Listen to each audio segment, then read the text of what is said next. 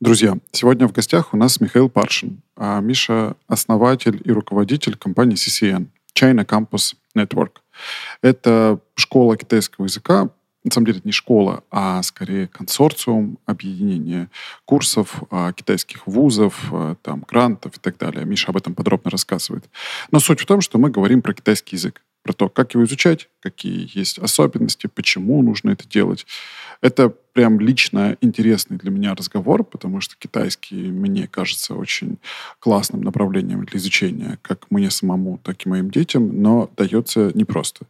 И вот э, с Мишей мы говорим подробно. Миша, как мне и хотелось исходно перед записью этого эпизода, отвечает достаточно широко, эрудированно, а не в рамках там, конкретных каких-то техник по языку, хотя и это тоже имеется, а скорее достаточно глобально. Как устроен Китай, какие культурные особенности, какие затыки есть с языком, в чем отличие, а, его собственный опыт погружения в китайскую культуру, историю, язык и так далее. Короче говоря, мне кажется, что всем, кто а, держит как-то в голове изучения китайского языка им или его детьми, а также в целом, а, кому интересна тема китайского для расширения собственного кругозора, будет очень интересно.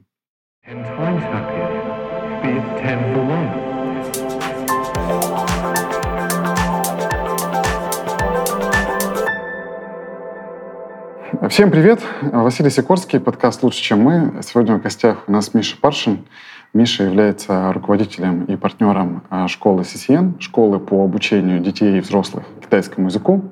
Миш, спасибо тебе большое, что выделил время, что готов а, нести китайский язык в массы и правильные подходы к обучению языка также. Привет, Вася. Да, спасибо, что позвал. Будет интересно побеседовать сегодня. А, вначале задам достаточно общие вопросы, просто чтобы подойти непосредственно к специфике языка и специфике обучения.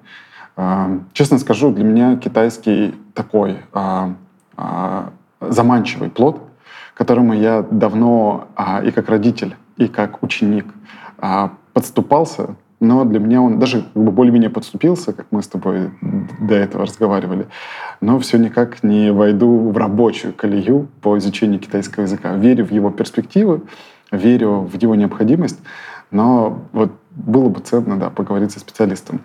Расскажи, пожалуйста, для начала а, про а, школу CCN. А, расскажи вообще, как она взялась в твоей жизни, почему так вышло, что ты пошел в китайский, пошел в образование, в предпринимательство. Угу. Да, ну, ну первое, э, наверное, правильное, такое самое правильное название мы объединение вузов, э, там 37 ведущих вузов Китая со штаб-квартирой в Шанхае. Мы, соответственно, там российская компания, мы являемся партнером э, китайской э, компании, э, реализуем там и их продукты, и собственные образовательные продукты, собственную школу китайскую и так далее в России. Да? Если говорить про э, мой путь, то на самом деле абсолютно случайно. В 2015 году, когда я попал в компанию, куда меня позвал мой партнер и друг Александр Авакенц, э, я про Китай, я никогда не был таким восточным человеком в плане мышления, интересов. Я всегда там, мне больше всегда как-то Запад, Европа нравились на самом деле. Э, но про Китай я знал какие-то базовые стереотипные вещи, там э, Великая Китайская стена, Мао Цзэдун, коммунизм, буддизм, Тибет, да, вот, наверное, все.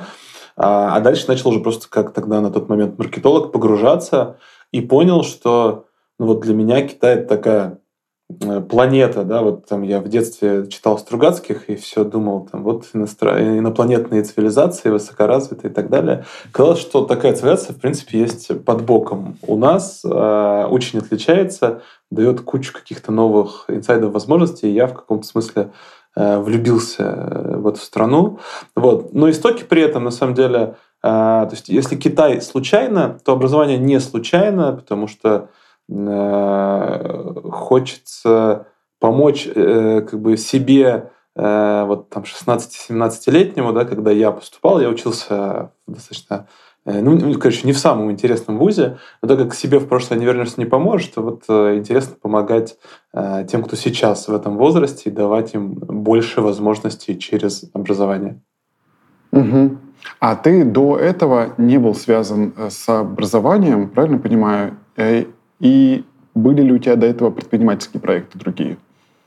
А, через образование я прошел немножко, но в роли а, преподавателя. Я некоторое время преподавал программирование в колледже. А, мне это было очень интересно, и мне было интересно быть как-то связанным с образованием. Но в тот момент там, я вообще не понимал, как в этом двигаться, потому что государственное образование, особенно в маленьком городе, это тихий ужас при всем уважении к тем, кто там тоже делает хорошее дело. Вот. Э, а других путей я тогда не знал. И я, да, я пошел как раз-таки в предпринимательское направление. У меня э, был там совместный с партнером проект по IT-аутсорсингу, и он до сих пор живет. Я туда вышел уже давно. Была э, студия по веб-разработке, вот, но этот проект я закрыл, собственно, когда переходил в эту компанию, в текущую. Угу, угу. Понял. А, слушай, сейчас тогда а, в целом тебе, как, а, наверное, к родителю и как человеку, так или иначе, работающему в образовании, а, подойду с общим вопросом. Скажи, а, как ты считаешь, а вот тем самым детям, про которых ты говорил, там, 16-17-летним, вот сейчас из твоей текущей позиции, как ты считаешь, что критично им передать? Вот что, какие качества у них должны присутствовать для того, чтобы они были там, наверное, так, сложный вопрос, там, счастливы и успешны а, в современном мире? А, ну, здесь, здесь есть разные, там можно про это с разных э, позиций говорить, да, там, ну, потому что на это влияют там, родители в первую очередь, да, э, там, прочее окружение, э, образовательные институции так или иначе. Но если говорить в общем, то я бы сказал, э, ну, во-первых, я на первое место поставил бы э, такое слово, может быть, понятие неожиданное, как доброта. Мне кажется, что Mm-hmm. Это просто само по себе важно, и хочется, чтобы общество было состояло из добрых людей. Да? И, э, и, и я убежден, что добрый человек э, в среднем всегда более счастливый, чем недобрый, да, как бы там остальное не складывалось.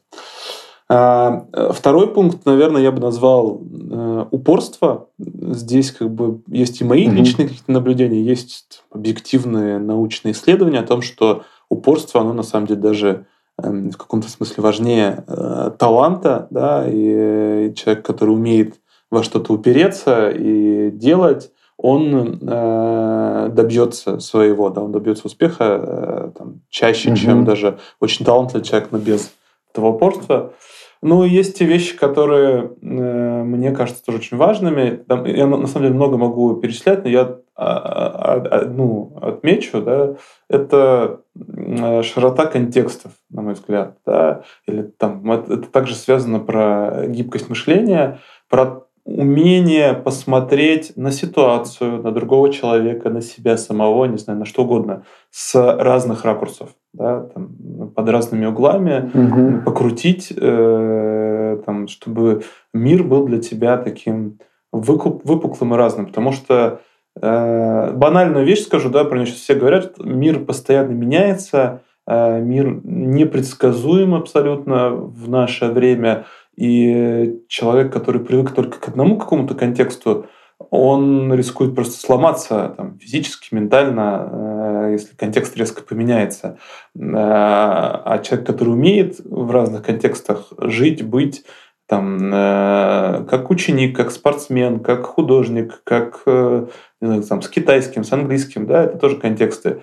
Вот тот, кто может в этих контекстах жить и с них смотреть на жизнь, он имеет больше шансов, на мой взгляд, стать счастливым и успешным в жизни. Слушай, круто, а, Миш. Э, честно, я обозначил не самые а, тривиальные характеристики, и тем интереснее то, что ты проговорил. У меня был гость, он предприниматель в Штатах, живет последние лет 30. И он тоже первым качеством, которое обозначил, обозначил доброту. И я тогда даже пытался у него а, вытащить ответ, прагматичный, прагматичный ответ, а почему доброта — это ну, ценно, какую она ценность создает в жизни ребенка, почему он будет успешнее и счастливее. Вот. вот ты обозначил в целом, что счастливее, скорее, люди добрые э, становятся. а, он, мне кажется, похожую мысль говорил, что просто если ты помогаешь людям, они тебе хорошо относятся, и ты от этого, вот от этих связей становишься тоже счастливее. А можешь ли еще что-то про доброту рассказать, почему, вот, на твой взгляд, доброта коррелирует, и, точнее, коррелирует ли она именно с успешностью, и если коррелирует, то почему? Слушай, я два момента здесь отмечу, хотя они такие Наверное, очень спорные, и кто-то скажет, что я какие-то глупости говорю. Я не могу здесь там, с цифрами это доказывать, но то, что я вижу, и то, что я верю, в чем я убежден. Первое, э, человек, который ну, сам э, настроен на что-то недоброе или э, там, сам как бы, с какой-то уж червоточинкой такой или эгоизмом, он во многом это видит и в окружающем мире он начинает это подмечать вокруг, а это тяжело. То есть если ты всегда мир и людей вокруг воспринимаешь как не знаю, врагов, э, подлецов или еще что-то в таком духе, мне кажется, это просто психологически тяжело, и это давит. И я таких людей видел, и это правда на них давит. А, а, а если ты сам про добро, то ты угу. и с таким и больше добро видишь вокруг. И Э, как бы это, это проще, да, так, так жить э, легче в каком-то смысле. Вот. Ну, я не про наивный какой-то такой, э, там, розовые очки и так далее, да, но э, про то, что...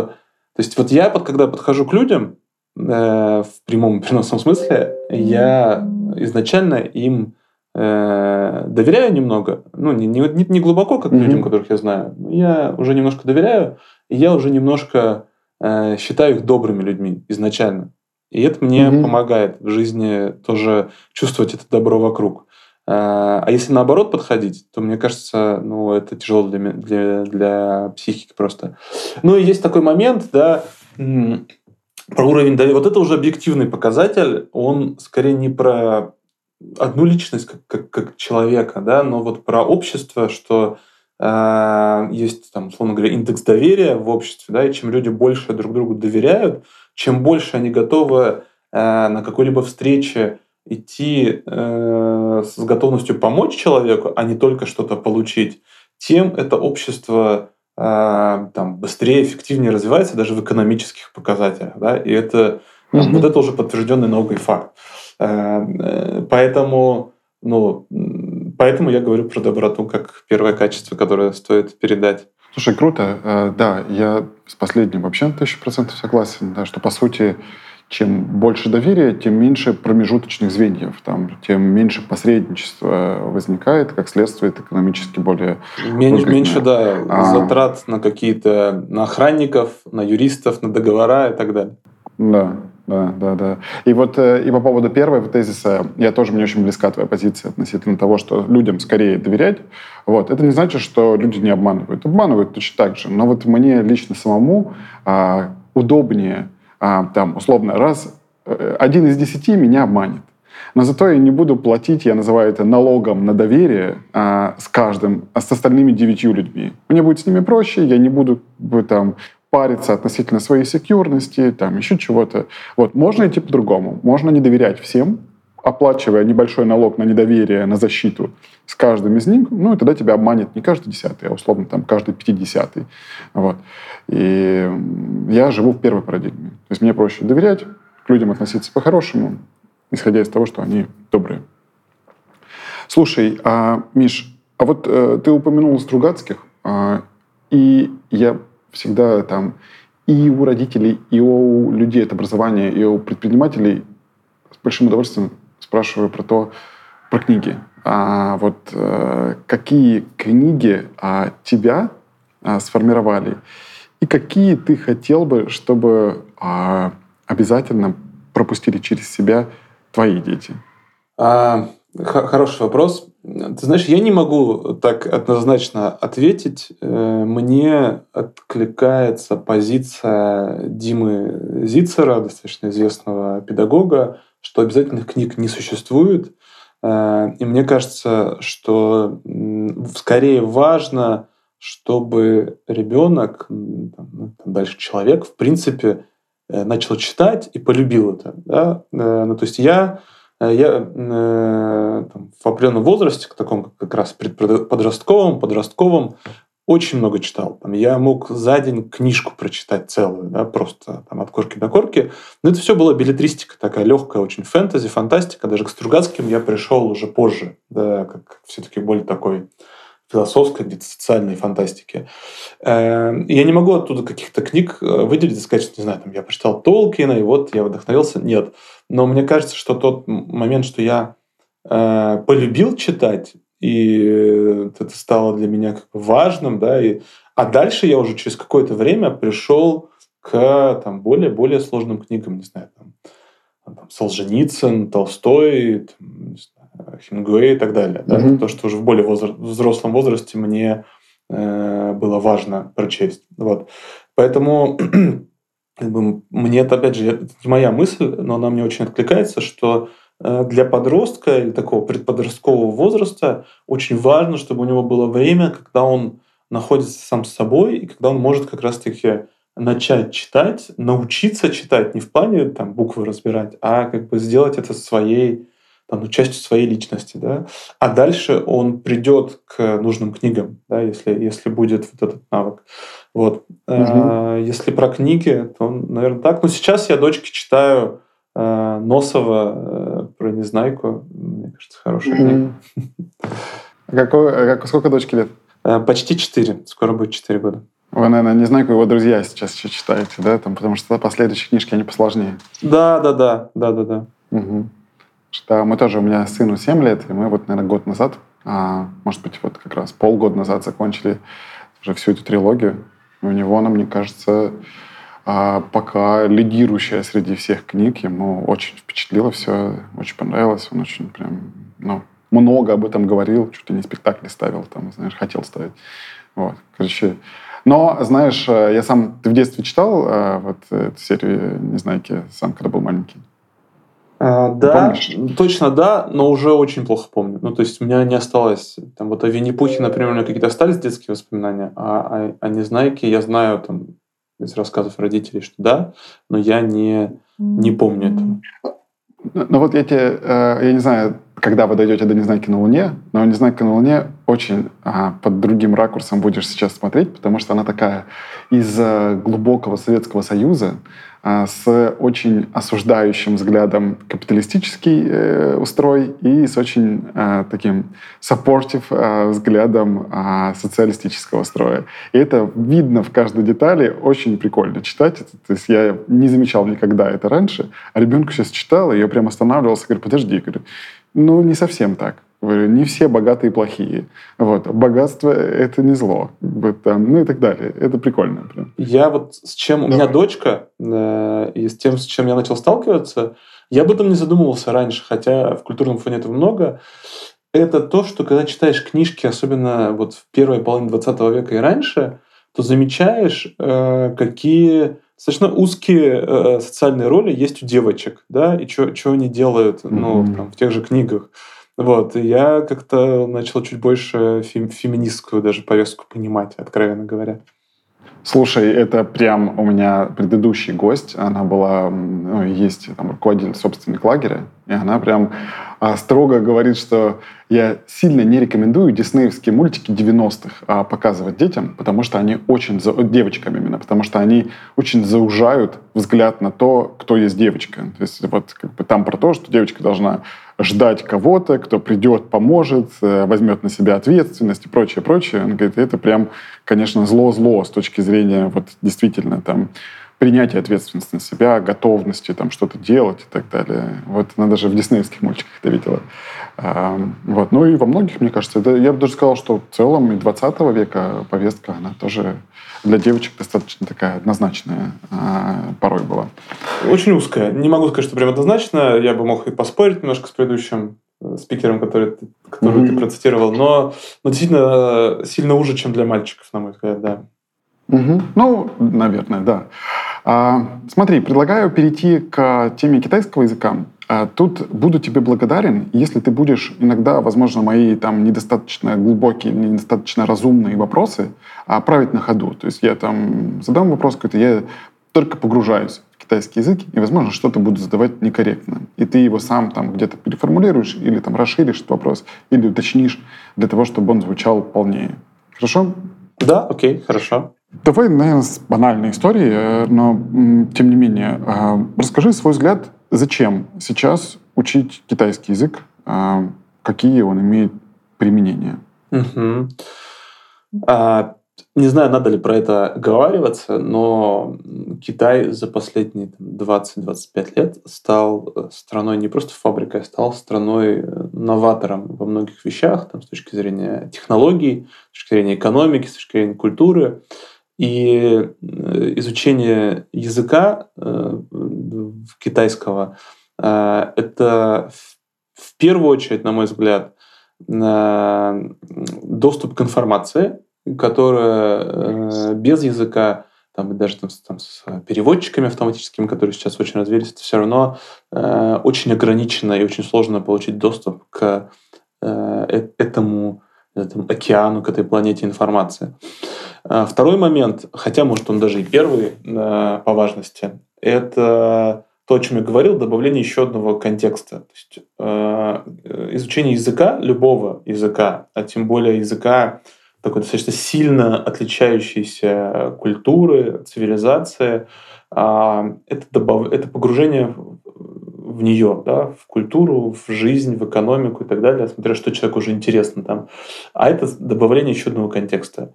А, а на самом деле даже целого набора такой, такой поляны э, контекстов, а почему они делают так, а не иначе, а, а как они делают, а как они смотрят на мир, на жизнь и так далее. И вот это как раз-таки, на мой взгляд, про гибкость мышления. Да? А, ну и третий пункт, ну, он уже более банальный. А, это высшее образование, работа. Есть э, возможность сейчас поступать и в том числе получить гранты на образование в Китае, в сильные, в топовые вузы. Это сейчас значительно доступнее, чем э, США и Англия даже вне там, внешнеполитического контекста, да, а просто в принципе там, по другим параметрам mm-hmm. доступнее. Ну и работа, э, конечно, это не для каждого. Я, я сразу хочу сказать, что китайский язык не mm-hmm. нужен всем, на мой взгляд, да, но э, для многих это возможность э, получить больше вариантов с точки зрения работы, либо где-то усилить свои там, шансы, да, потому что там, мы видим, он на самом деле продолжался уже много лет, понятно, что сейчас э, растет спрос на различных специалистов со знанием китайского языка, там, не только в логистике и там, знаю, торговле и преподавателя, а в IT, э, там, финансах и так далее. Mm. И в среднем, это данные HeadHunter, не наши, в среднем э, человек со знанием китайского языка на той же позиции получает на 30% больше. Угу. А смотри, правильно, можно здесь уточню по поводу работы, любопытно. Э, вот, ну, условно, IT-английский более-менее понятная связка. То есть есть компании, которые нанимают там, в других странах, и ты просто там попадаешь в некую международную команду, в которой там основной язык общения английский, и можешь зарабатывать там сильно больше, чем находясь там в русскоязычной команде. Вот правильно ли понимаю, что в китайском такое, ну, то есть есть там, условно, команды китайскоговорящие, в которые ты также можешь попасть и зарабатывать больше, чем там ты зарабатываешь в России в IT? Или пока еще не на этом уровне? А, есть, э, есть команды в каком плане? Ну, здесь немножко все, конечно, сложнее, чем с английским языком, это правда. Угу. Но есть два типа компаний, в которых китайский язык будет для тебя большим преимуществом. А, зачастую ты в них угу. сможешь устроиться, наверное, без китайского языка, но, повторюсь, это будет большим преимуществом и возможностью действительно зарабатывать больше. Э, первое – это угу. китайские компании, которые заходят и продолжают заходить там, на российский рынок, там, такие как Huawei или Alibaba и так далее. Если ты можешь там коммуницировать на нативном языке, э, на китайском, то есть там с твоими китайскими коллегами потенциальными, то это, конечно, э, преимущество э, и в работе, и в, и в трудоустройстве по сравнению, если тебе нужен промежуточный язык английский, да, потому что если mm-hmm. язык не родной ни для кого, то это сложнее. Угу. ни для кого в коммуникации, я имею в виду, да, конкретный. Да. А, второй момент – это российские компании, которые что-то делают с китайскими партнерами, и им нужно коммуницировать, то есть, там, не знаю, там они какой-то сервис адаптируют или с каким-то сервисом связываются, или там как-то настраивают по там, API и так далее. Ну, там уже сейчас я пойду в, те, в технические детали, в которых меня, скорее всего, поймают на чем-то неточном. Ну, в общем, э, которые взаимодействуют с китайским партнером, и им нужны люди, которые с этим партнером могут взаимодействовать, могут там э, ТЗ ставить, да, или могут э, там обсуждать э, дизайн продукта и так далее. Угу. А слушай, а Китай сейчас э, вот э, еще, ну то есть у него собственный рынок труда все еще емкость его достаточно большая для того, чтобы нанимать людей внутри э, или уже начинает там какой-то дефицит происходить? Вот я имею в виду, ну, то есть почему там англоязычные набирают, потому что дешевле где-то наружу нанимать э, людей, потому что собственные дорогие, как бы, их там мало и так далее. Вот Китай скорее далек от этой проблемы, или она у него тоже есть, или ты не можешь прокомментировать? Как тебе кажется? У меня нет как бы исследований прямо на руках, да, но я могу прокомментировать, mm исходя из того, что я знаю там, в целом по mm рынку, и из того, что я знаю там, от наших китайских партнеров, тем, с кем я общался там, в Китае и так. А, вообще нужно понимать, что поиск лучших людей, он осуществляется всеми странами мира, ну, которые на что-то претендуют в мировой экономике. Да? А Китай, mm как э, страна, которая там, на втором месте, но очень хочет стать на первое, они ищут mm э, там, лучших людей к себе на, на разные позиции. Да? И в этом плане э, они, тоже, они тоже впитывают в себя людей. У них, конечно, есть своя mm-hmm. особенность. Именно э, я бы здесь отметил несколько моментов. Да? С одной стороны, у них сейчас выше потребность в иностранцах, которые могли бы работать с китайцами, но это скорее даже больше речь не про Китай как таковой, а как раз-таки про другие страны, потому что там условно в офисе немецкой компании – Э, обычно работают 80% местных mm-hmm. и 20% немцев. А в офисе китайской компании скорее будет на, наоборот, потому что им сложно mm-hmm. найти тех людей, которые там, знают язык, э, понимают культуру, ментальность, да, готовы как бы вот в это все вливаться, им сложнее. Это, кстати, один из моментов, почему Китай вкладывается в образование иностранцев, там дает гранты и так далее.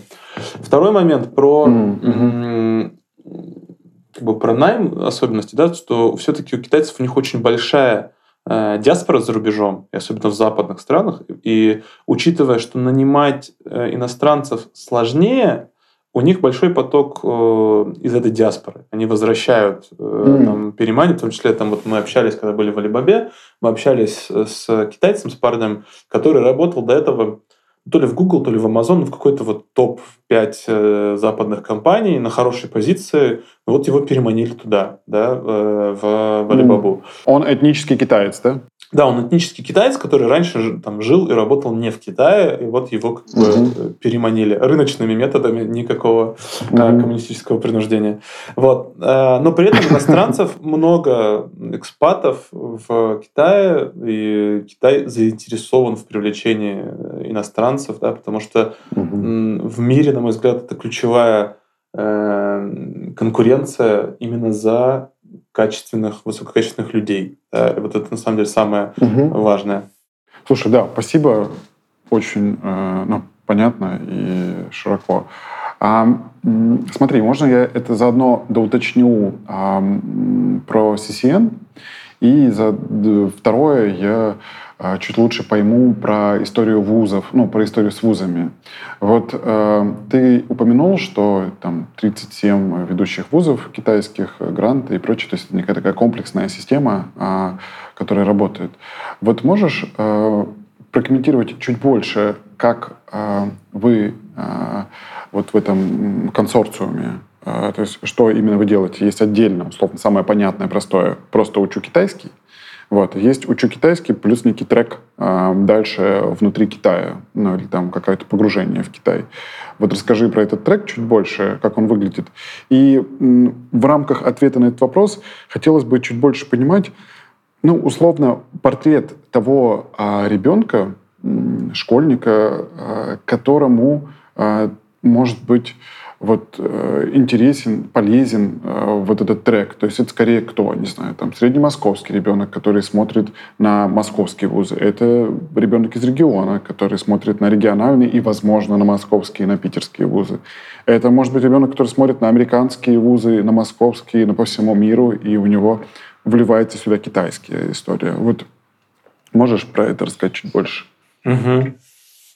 Ну, первое про то, что мы делаем да, с mm-hmm. China Campus Network. Э, мы э, строим трек через обучение китайскому языку в вузы. Как это происходит? У нас есть программа предвузовской подготовки. Они есть разные, разные длительности, в зависимости от текущего возраста и уровня китайского языка. Есть двухгодичные в России, в Москве, в Питере, офлайновые. Да? Есть mm-hmm. годичная интенсивная в Китае, есть трехмесячная для тех, у кого китайский язык уже на достаточно высоком уровне. То есть в зависимости э, э, от уровня. Но ключевое учиться в Китае лучше всего на китайском языке. Хотя там есть программы на английском, но на китайском языке гораздо больше возможностей с точки зрения выбора вузов, выбора специальностей, получения гранта и так далее. А, и предвузская подготовка дает китайский язык на уровне как раз-таки не э, только бытовом, а на уровне нужном для обучения на бакалавриате, потому что у нас очень много ребят поступают на э, бизнесовые, экономические специальности, где нужна математика, экономика, да, естественно, нужна mm-hmm. терминология, и нужен, нужна привычка, да, и какой-то опыт того, что ты на другом языке, нам недавно, который ты только выучил, что ты на нем проходишь математику, да, высшую математику. Э, и вот это мы даем на предвузской подготовке. То есть у нас, если ребенок идет с нуля, абитуриент идет с нуля, то он сначала учит э, китайский там, бытовой, скажем так, да, базовый, а потом он прям там, математику на китайском, да, ему дают терминологию, он прям математику на китайском учит, чтобы потом на бакалавриате э, он понимал вообще, что там происходит и так далее. Но, соответственно, финальная история, так как мы являемся не просто образовательной компанией, а у нас такая э, уникальная э, модель, э, в финальном этапе без доп. экзаменов по нашим внутренним экзаменам мы сами распределяем гранты а, от вузов, входящих в наш консорциум. Соответственно, наши студенты после нашего предвуза зачисляются в эти вузы, получают гранты и дальше учатся. Вот. Это что касается того, что мы угу. э, даем. Да? Да. Ну и мы, кстати, сейчас начали очень сильно развивать направление онлайн-языковой школы, чтобы начинать э, с ребятами взаимодействовать раньше, условно говоря, еще там в пятом-шестом классе, чтобы они постепенно учили китайский язык и подходили уже там, к одиннадцатому классу с высоким уровнем, э, потому что там иностранного языка много не бывает, когда ты его mm-hmm. учишь. По поводу того, кому подходит, я бы, э, и кто вообще наши студенты, да, здесь есть несколько критериев. Первое — это наличие неких амбиций э, с точки зрения образования. Ну, то есть э, у э, нашего абитуриента э, есть э, неудовлетворенность теми вариантами, которые есть у него, и он хочет большего, он хочет э, получить mm-hmm. лучшее образование. Ну, то есть, условно говоря, и это на самом деле широкий, то есть я немножко так э, общими фразами говорю, потому что это достаточно широкий профиль ребят.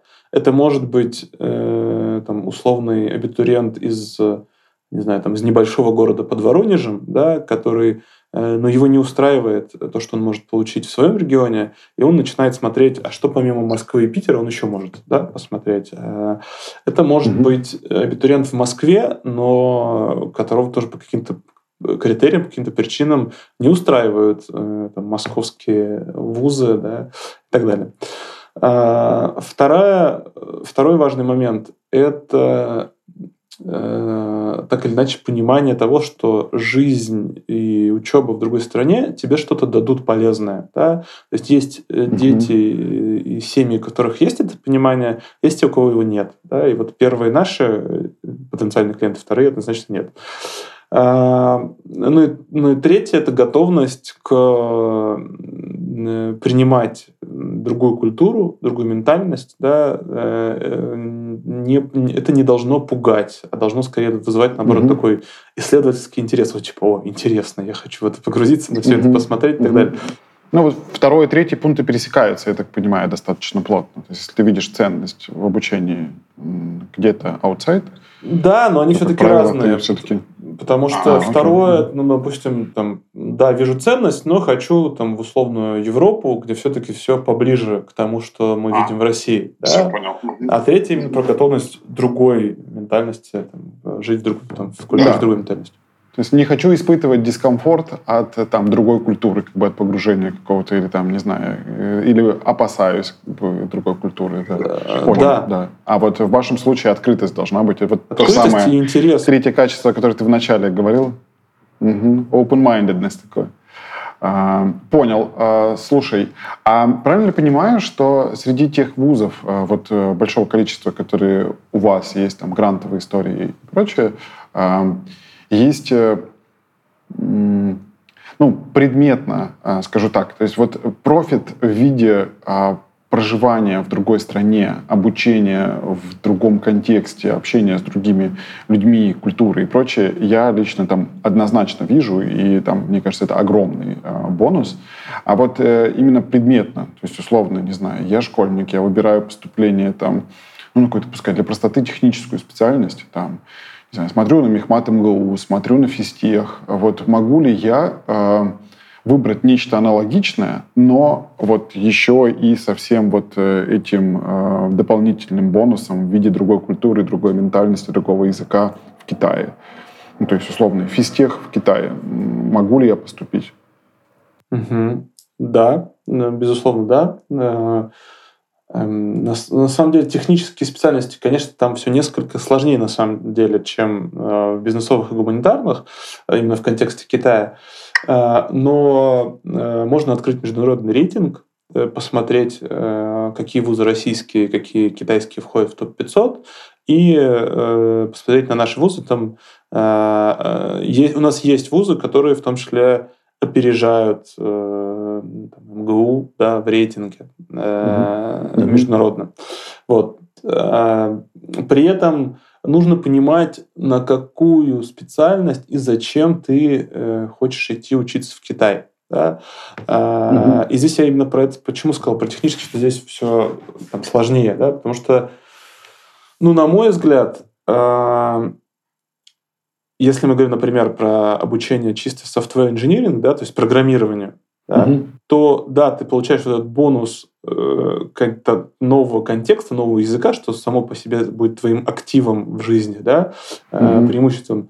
Но э, именно там учить само программирование, ну, в России учат не хуже, да, то есть как бы, я не могу сказать, что ты mm в Китае э, именно вот как бы узко, если смотреть на образование, что ты прям получишь намного больше ценности. Угу. Но если взять, например, робототехнику, да, то здесь уже другая история. Там, или mm интернет вещей, да, у нас есть такие, например, специальности, да, конкретно фокус на интернет вещей.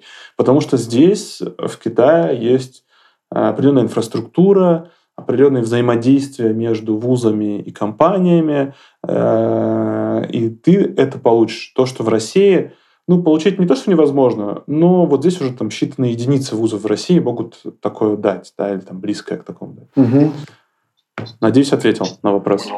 Да, слушай, Миш, честно скажу, я в конце еще скажу, очень, мне лично очень интересно, и мне прям, я за этого я даже смотрю на время, что мы вроде много говорим на вступительной части, но не могу с нее спрыгнуть, потому что очень хочется занырнуть, разобраться. Давай попробую вот теперь непосредственно в язык а, китайский, то есть меня интересует два аспекта, сам язык по себе и, конечно, культура. Вот, может быть, там, в твоем примере, как ты погружался в культуру, как она становилась тебе ближе, может быть, в целом какую-то теоретическую историю. Давай с языка начнем начнем. Расскажи, насколько я понимаю, китайских языков несколько а в стране. Расскажи, как, действительно ли это так, какой, какому учите вы, почему это важно и так далее. Угу. Угу. Ну, действительно, там несколько, э, там, там десятки диалектов. Э, некоторые даже считают, угу. что их стоит отделять как отдельные языки, и я сейчас немножко попугаю, да, тех, кто еще не учил китайский и думает. Э, и в целом э, там язык, на котором разговаривают там, где-нибудь на севере Китая и где-то, где-то на юге Китая, там, Шанхая, он может отличаться, как условно не знаю, там, польский и русский, да, вы как-то вроде слышите что-то похожее, даже где-то что-то можете понять, но, конечно, э, беглую речь вы не поймете на польском. Вот. Э, так и здесь. Но есть э, общий язык, он называется птунхуа, э, он распространен во всем Китае, это там, э, государственный язык. Его понимают все китайцы, и на нем могут говорить все китайцы. Но обычно из опыта там, наших коллег и наших студентов это происходит примерно так. То есть если там, ты где-то в городе, где говорят на своем диалекте, начинаешь с китайцами говорить на путунхуа, то они, понимая, что ты ну, там, иностранец, они просто тоже с тобой переходят на путунха, и вы, вы друг друга понимаете. Это работает угу. э, вот так. Слушай, похоже, знаешь, условно, э, не знаю, поправь мою аналогию, если она некорректная, как, э, знаешь, Индия, в которой много там, ну, есть вот языков, э, ну, или там вот э, сейчас обнаружу свою безграмотность. Э, я пытаюсь сказать индийский язык, его не существует, индийского языка. Ну, короче, местный язык или его там разные диалекты, но они практически все разговаривают на английском языке, там, на том или ином. Э, и э, то есть ты практически с любым индусом можешь заговорить, он тебе там на английском может вполне себе ответить. То есть это, но я так понимаю, в Китае сильно еще более. Здесь там мож, могут не знать какие-то из сел, из регионов в Индии, то в Китае практически все знают вот Тунхуа э, язык. Ну, мы не, Или... стал, мы не сталкивались с такими историями от наших студентов, чтобы кто-то, э, ну, я уж про деревни не знаю, но чтобы кто-то поехал в какой-нибудь маленький отдаленный город, э, путешествуя по Китаю, чтобы он не смог э, изъясниться и его не понял, не понял, mm-hmm. да. И там все-таки это так централизованно mm-hmm. продвигается, насаждается достаточно успешно этот единый язык. Ага. Ага, понял. А он э, это язык какого-то региона или это скорее не, некий там э, общий упрощенный язык, э, ну, есть исторически откуда взялся вот этот вот язык? Ну, это, это более такой э, э, северный э, диалект, да, э, соответственно, э, сейчас он уже как официальный, давно уже э, официальный язык э, Китая всего. Угу, угу, давай теперь вот, собственно, к изучению. Как, э, если вот сначала такой ага, верхнеуровнево, а, как подходить а, к китайскому языку? У меня жена, она филолог, она там постоянно говорит о том, что начинать а, изучение иностранного языка лучше с азиатского, потому что английский очень простой язык с точки зрения а, логики, структуры и так далее. Наверное, кто-то не согласится, большинство, вот. Но, типа, если ты начнешь с азиатского, то это прям супер true а, будет с точки зрения развития языкового мышления. Вот если смотреть на китайский сверху, то как бы ты, какие вот э, чекпоинты обозначил бы, как вообще процедура выглядит изучения, отличается ли она от английского, расскажи на верхнеуровневом, пожалуйста, для начала. Угу. Ну, есть, есть некоторые отличия. Я бы не сказал, что они какие-то кардинальные. А язык отличается, собственно, иероглификой, да, то есть то, что там нет алфавита, а есть иероглифы. Mm-hmm. И это требует а, больше механического прописывания, несмотря на то, что там есть очень разные методики, более интерактивные, менее интерактивные, но совсем вот от этого вот прописывания этих иероглифов, да, такой немножко медитативный э, упражнение, от них нельзя убежать, да, чтобы mm-hmm. запомнить иероглифы. А, ну и китайский, наверное, отличается просто тем, что в английском есть какое-то похожее, э, похожие слова на русский, да, или общие слова, да, так или иначе, ты как-то можешь быстрее схватывать, да, эти слова. В китайском, очевидно, такого нет. И это э, просто э, требует несколько больше времени на старте, да, то есть чуть порог входа на старте, он выше, по-честному говоря, mm-hmm. да. Но при этом там, в китайском там, проще грамматика, э, там, да, и, естественно, там, э, в этом плане он там, где-то даже может быть проще английского, когда уже ты mm-hmm. первую сложную эту стену пробил, прошел. Вот. А, ну, то, что мы э, там, придерживаемся, исповедуем, да, и в чем мы убеждены в нашей школе, Э, мы используем коммуникативную методику. Она изначально появилась в английском языке. Мы ее внедряли в России в китайский язык, там, первыми или одними из первых. А, это методика, при которой сразу развиваются все четыре основных навыка. Да, это чтение, письмо, аудирование и говорение. И mm-hmm. они идут сразу гармонично, а не так, что там сначала заучиваются какие-то правила или слова, а только потом ты начинаешь говорить. Нет, вот, как бы, надо, ну, современная э, наука в плане обучения иностранным языкам говорит, что эффективнее сразу гармонично двигаться. А, ну и угу. то, как мы идем, что у нас э, учителя стараются сразу максимум времени говорить на китайском, даже если ученик с нулевым уровнем, и переходит на русский только когда угу. нужно прийти ученику на помощь, да, ну, когда какой-то ступор, да, или там неудобно, угу. или там смущение может возникнуть, да, чтобы вот этого не было. А, это тоже, соответственно, там помогает э, погружаться в язык. Да. Ну и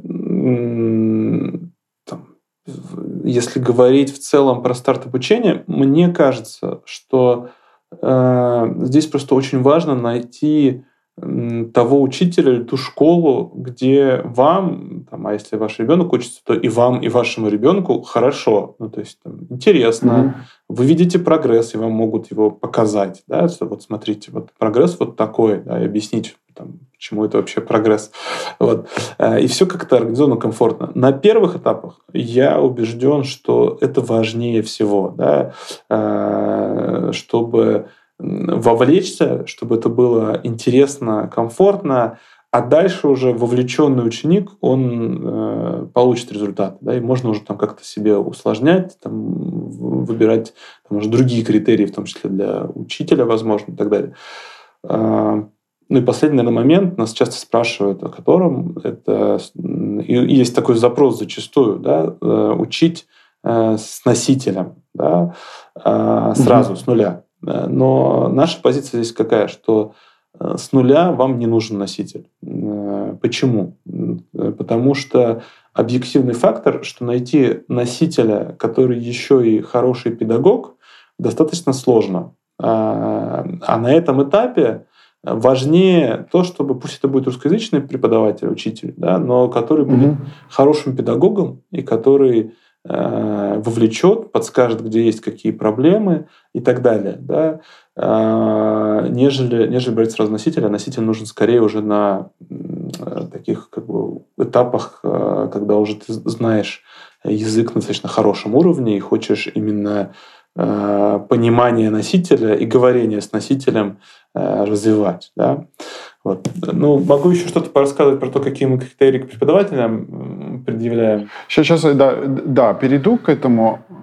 Да, можно сейчас еще немножко потопчусь э, здесь. Вот смотри, если я правильно тебя услышал, то вот, ну, пытаюсь э, мерить э, английским языком, возможно, это неправильно, это единственный язык, который я изучал, э, э, иностранный. Вот э, получается, какие точно отличия с точки зрения вот самой структуры языка. Наверное, могу сходу перечислить. Может, дополнишь, может, исправишь меня.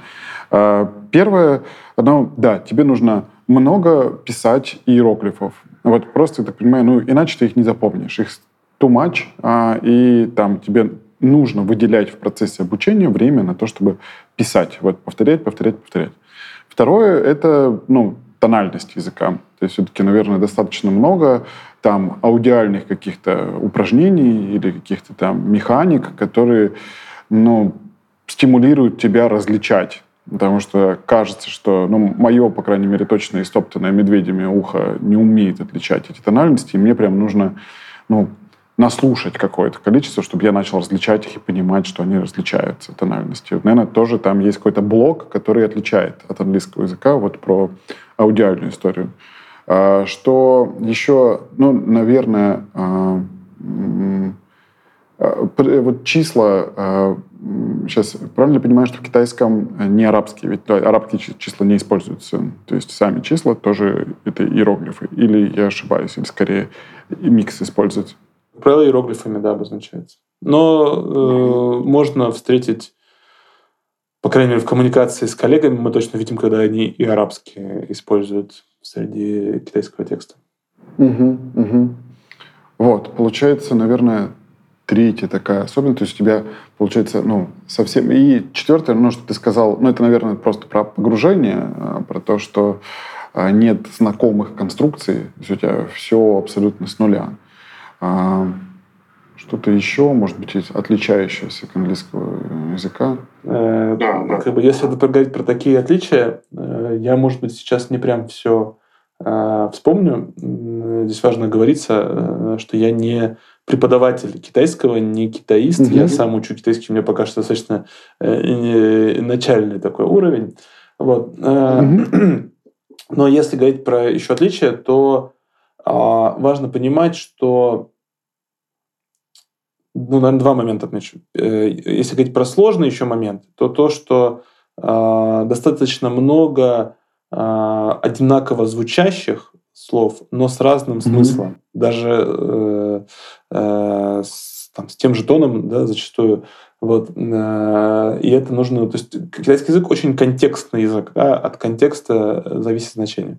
Mm-hmm. Э, а следующий момент — это про иероглифы. Э, так как эти иероглифы формировались э, очень давно, ну, то есть ну, там, в средневековом Китае, в древнем Китае э, они нач- начинали формироваться, да, и потом там так или иначе есть традиция и преемственность, то есть определенная как бы определенные ассоциации, которые заложены в эти иероглифы. Там, то есть, например, если в иероглифе есть ключ человек, ну, мужчина и дерево, то э, подумав о том, э, что это все было в Средневековье и чем занимался Э, мужчина в основном в те годы это выращивал рис, то можно в принципе догадаться, что речь идет об отдыхе. Да? Человек в тени де- mm-hmm. дерева сидит и отдыхает, да, это отдых. Mm-hmm. ну и так далее. Да? То есть вот есть такие ассоциативные вещи, которые мозг в определенный момент, когда вы э, учитесь это делать, он начинает понимать, как это ловить, и становится несколько проще с иероглифами. Угу. Да, еще на самом деле, наверное, а, то, что ты проговорил, э, я этот момент, когда начинал учить китайский язык, тоже для себя отметил, а, по поводу звучания. В целом, а, отличие, ну, не только с точки зрения неузнаваемости самих слов, их нет в русском языке, там каких-то английских, англицизмов и так далее, а в целом даже набор, не знаю, или там паттерны шевеления языком и губами, а для извлечения звуков, они немного отличаются в китайском. То есть там больше шипящих, больше таких вот каких-то там не знаю, я не умею называть правильно звуки, но они более инородные для такой вот, не знаю, как-то герма, романо-германской группы, это вот классических это языковых таких. И поэтому иногда их и отличить непросто. А, ну, в начале пути, наверное, я недалеко прошел по этому пути. А иногда и, и сформулировать, ну, то есть выдать из себя этот язык тоже непросто. Нужны тренировки определенные, чтобы сказать как-то с нужной тональностью нужное слово, ну, нужный там какой-то звук. А правильно ли я это проговорил? Да, да, в, цел, в целом, да. Э, э, мозг должен настроиться на эту историю. Это похоже как угу. на какое-то механическое заучивание движений. Ну, если кто-то занимался, если слушатели спортом, да, ты, когда ты делаешь, делаешь что-то много раз, и ты не можешь э, там, просто вот, ну, разумом, сознанием э, жестко это контролировать. Но когда ты сделал это много раз, то у тебя уже там рука, нога летит mm-hmm. сама как надо. И здесь то же самое. Наш, наш мозг, он тренируется, и в определенный момент э, ты начинаешь э, это все слышать, различать, там, произносить и так далее. Слушай, да-да-да, тут безусловно, и поэтому в этом плане меня, конечно, очень... А так э, радует изучение китайского языка, потому что я понимаю, что для моего мозга это такая нагрузка, ну, с точки зрения вот столько новых нейронных связей у меня прошивается в этот момент, потому что ну, вот вначале, помню, после первых нескольких занятий а, я с женой разговаривал, я говорю, слушай, это, ну, вот знаешь, говорю, представь, что ты возьмешь поднос, поставишь на него хрустальные стаканы, тебе встанешь на одну ногу, включит музыку, тебе нужно будет танцевать как бы, под эту музыку, а потом закроет глаза. Вот примерно так. То есть тебе нужно все делать, вот как-то куча всего вместе. А, и поэтому мозг, мне кажется, прям, ну... Но я как раз это, в этом большую ценность вижу и спорта, и изучения, потому что это не только про физуху, но это еще и про а, нейронные связи, которые позволяют тебе просто кучу приложений в других каких-то а, моментах имеют. Я надеюсь, что слушатели не возьмут этот образ э, себе, хоть он такой красивый и живой, потому что ну, наш призыв, мой призыв немножко легче к этому относиться. Пусть вначале будет не все получаться, но найти то, что нравится, то, что получается. Вот мне, например, очень нравится прописывать иероглифы, в это время можно что-то смотреть или слушать, такая немножко медитативная штука. Или, например, mm-hmm. ассоциации разбирать да, в иероглифах тоже. Э, вот это мне как такая загадочка. Да? Мне это нравится. И сначала фокусироваться на том, что нравится, получать удовольствие, в конце концов, от изучения языка. Mm-hmm. А э, потом все остальное придет и добавится. Да? Слушай, да, круто. По поводу ассоциации тоже хотел, вот ты сказал ключ, э, вот, наверное, не всем слушателям понятно, что такое ключ, да, то есть там все эти иероглифы, они так сильно упаковываются, то есть есть картиночка иероглифа, она состоит из неких подблоков, которые называются ключами, поправь меня, если я неправильно говорю. А ключи, в свою очередь, э, они состоят из разных штрихов, э, которые их образуют. Если вот таким образом эти ключи пересекаются в куче разных иероглифов, они могут быть разные там по размеру, по там, ну, не по форме, по размеру в первую очередь. Они могут тот же человек и дерево может в куче разных быть иероглифов. Э, да, меня тоже очень перла всегда эта тема. Да, понимание ассоциаций этих, это, мне кажется, большое... Ну, то есть это одновременно как будто ты и рисование изучаешь, и музыку, и язык. Э, в этом большая прелесть, мне кажется, э, с точки зрения всего этого дела. Ну да, можно нашим слушателям задать какую-то загадку, ну, например, как они думают, э, даже не видя этот иероглиф, если поставить там, два иероглифа рядом, молния и мозг, то что, что, что же это значит, как вы думаете, да? Вот есть ли у тебя ответ на это? Слушай, а сходу ответа нет. А, молния и мозг. А, Давай молнию в электричество превратим. Вот, и тогда... А тогда это нейролинк компания Илона Маска. Практически компьютер. Все, все чуть проще. Это компьютер. А, блин, очень прикольно. Вот это реально очень, когда ты такой это все э, ну, понимаешь, ты потом очень кайфуешь и запоминаешь эту всю историю. Круто. Очень классный пример. А, слушай, а, Миш, а если говорить ну вот, э, да, получается, я свои ассоциации навешиваю как взрослый человек достаточно консервативным э, там и костным мозгом. А вот э, как ты видишь различия в изучении детьми и взрослыми? Видите ли вы эти различия? Как дети изучают всю эту историю? Вот, как они воспринимают, насколько отличается это все? Слушай, ну, ключевое, ключевое отличие в том, что в двух вещах. Первое — у э, детей просто банально больше времени сейчас свободного. Ну, то есть как? Понятно, что современные дети очень загружены, и когда мы слышим, там, сколько у наших учеников всяких развивашек спорта и так далее, помимо китайского, у меня столько не было в шестом классе, честно скажу. Я был более э, предоставленный сам себе ребенок. Вот. Э, но все равно э, там, этого времени больше, которое можно э, посещать, посвящать языку. Mm-hmm. Вот. А второе, ну, конечно, детский мозг, да, чем он моложе, тем он пластичнее, тем проще учить э, языки. Да, в конце концов, мы родной язык все учим в детстве, эм, и это не просто так. Вот. Ну, здесь, здесь, опять же, не могу сказать, что как-то сильно отличается от э, английского или любого другого иностранного языка. Угу.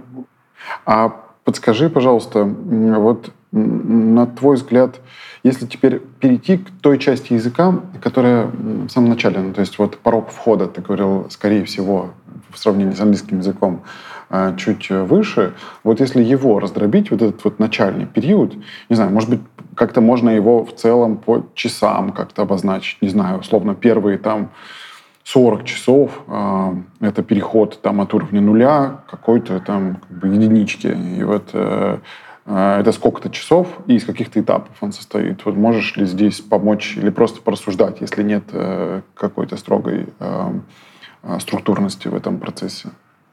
Я имею в виду, вот прям про самый нулевой уровень, когда ты пришел, вообще ничего не знаешь, вот какие там шаги, отличаются ли они вначале от последующего изучения языка? То есть вот... Ну, я бы сказал так, может быть, часов первые 40, ну там 30-50 это очень индивидуально и э, зависит mm-hmm. от человека, там, от э, учителя, от динамики, да. Э, это все еще достаточно сложный период. Ну, то есть, э, когда легче угу. всего бросить э, и меньше всего получается, и все еще там кажется все эти иероглифы закорючками там, и так далее. Ну, может, даже там меньше там 20 часов. Да? Это вот такой угу. самый хардкор период, я бы сказал. А, в которой mm-hmm. нужно ну, просто вот искать в себе мотивацию, ну и проверять, а действительно для меня это надо, да, ну раз уж начал, то, наверное, надо. И пройти через него. Потом становится mm-hmm немного легче, потому что начинаешь что-то понимать, начинаешь что-то говорить, да, чувствуешь, о, там, все больше и больше получается. В хорошей ситуации уч- учеба у вас построена так, что вы уже с самого начала, там, знаю, с бесплатного пробного урока, вы уже понимаете по чуть-чуть, что что-то получается. Да? А, а дальше я бы сказал так, ну, тоже, опять же, это очень индивидуально. Меня коллеги, там, преподаватели, методисты, наверное, скажут, я во всем не прав в сказанном. Но в целом э, порядка э, 500 часов э, плюс-минус требуется, чтобы выйти на уровень HSK 4 и выше. Это такой а upper intermediate, если говорить э, там, в сравнении с другими языками, то есть это угу. э, уровень, на котором вы уже достаточно комфортно, особенно если вы уже попрактиковались с китайцами непосредственно, да, вы себя достаточно комфортно угу. будете чувствовать в самом Китае, например, да, ну то есть вы сможете э, там, спокойно в магазине изъясниться, не знаю, в гостинице и так далее, да. Э, угу. И вот с этого уровня уже начинается а, достаточно серьезные изменения. В каком плане? Во-первых, становится больше нужен носитель да, для дальнейшего прогресса. Mm-hmm. нужен больше носитель. Э, особенно если вам нужна разговорная практика, да, то тут уже ее все больше и больше надо с носителем делать. Еще я бы отметил, что с чисто учебными материалами будет сложнее двигаться, то есть уже все больше и больше нужно добавлять чего-то внешнего, помимо учебника и преподавателя, угу. там, не знаю, игры, видео, книжки, статьи, да, кому что нравится, добавлять, угу. кому что нужно. Но если говорить про академический трек, то вот здесь как раз-таки идет добавление предметной э, терминологии, да, э, и, и по тем предметам, которые вам нужны на специальности в, на бакалавриате или магистратуре. То есть вам уже нужно от э, базовых вещей про гостиницу, хобби и так далее, идти именно в вашу специализацию. Вот. Ну а дальнейший этап, он, наверное, отличается тем, что, конечно, китайский надо а, поддерживать, да, и так же, как любой язык, э, нужно заводить себе какие-то привычки, которые помогут его поддерживать. Да. Все китаисты, насколько мне известно, периодически прописывают иероглифы там, в приложениях, либо вживую, в метро или еще где-то, и все что-то смотрят, там, китайские дорамы, Э, что-то читают. Есть сервисы, где можно... Китайские что, прости? Драмы? Э, да, дорамы. Это корейско-китайские э, такие сериалы, мелодрамы и не только. Вот, достаточно mm. популярные среди тех, кто увлекается Азией. Да, спасибо, что mm-hmm. уточнил, потому что я уже для меня это уже как что-то такое там, базовое терминология. Вот. Да, ну, как я сказал, есть э, там различные форумы, сервисы, где можно найти э, китайцев, которые, например, э, учатся в российских вузах, и им нужна практика угу. на русском языке, а вам нужна практика на китайском, и вы можете друг другу помочь. Это тоже там абсолютно угу. там, реалистично и там, нужно уже на таких там, достаточно высоких уровнях. Ну и если говорить, там, финализируя, наверное, про действительно высокие уровни там, для тех, кто хочет быть переводчиком или преподавателем, то, на наш взгляд, на мой взгляд, взгляд нашей компании, команды, такой человек должен какое-то время пожить, э, поучиться или поработать угу. в Китае, то есть непосредственно в языковой среде. Угу. А, скажи, пожалуйста, вот э, несколько вопросов есть. А, если а, вернуться вот к самому а, первому этапу, тот, который ты обозначил там условно 30-50 часов, вот можешь ли ты его, в свою очередь, на какие-то кусочки разбить? Я так понимаю, что ну, вначале требуется просто, вот, знаешь, э, выучить новую физику, ну, типа разобраться вообще, а как здесь все устроено, потому что э, там ну, многое по-другому. Возможно, я не прав. То есть мне просто критично обычно, когда я что-то новое изучаю, идти как это, от общего к частному. То есть я пытаюсь, как бы, ага, вот это существует, оно делится на это, на это, на это, на это. Тогда я разобрался и готов погружать, как бы, погружаться внутрь. Возможно, наоборот, эффективнее идти как бы, частное, частное, частное, а потом мы тебе через 50 часов все это сольем в одну конструкцию. Вот э, есть ли какие-то подэтапчики вот в этом ну, начальном, достаточно сложном пути, пускай, ну или там э, более сложном, чем последующие кусочки? Да, я понял вопрос. Э, но если не брать уж там первые там, несколько занятий, да, где ты действительно просто разбираешься вообще, что такое тоны, иероглифы там, и так далее, там, как предложение mm-hmm. более-менее конструируется, то это, вот ты сравнил с физикой, то это действительно похоже на физику в каком плане?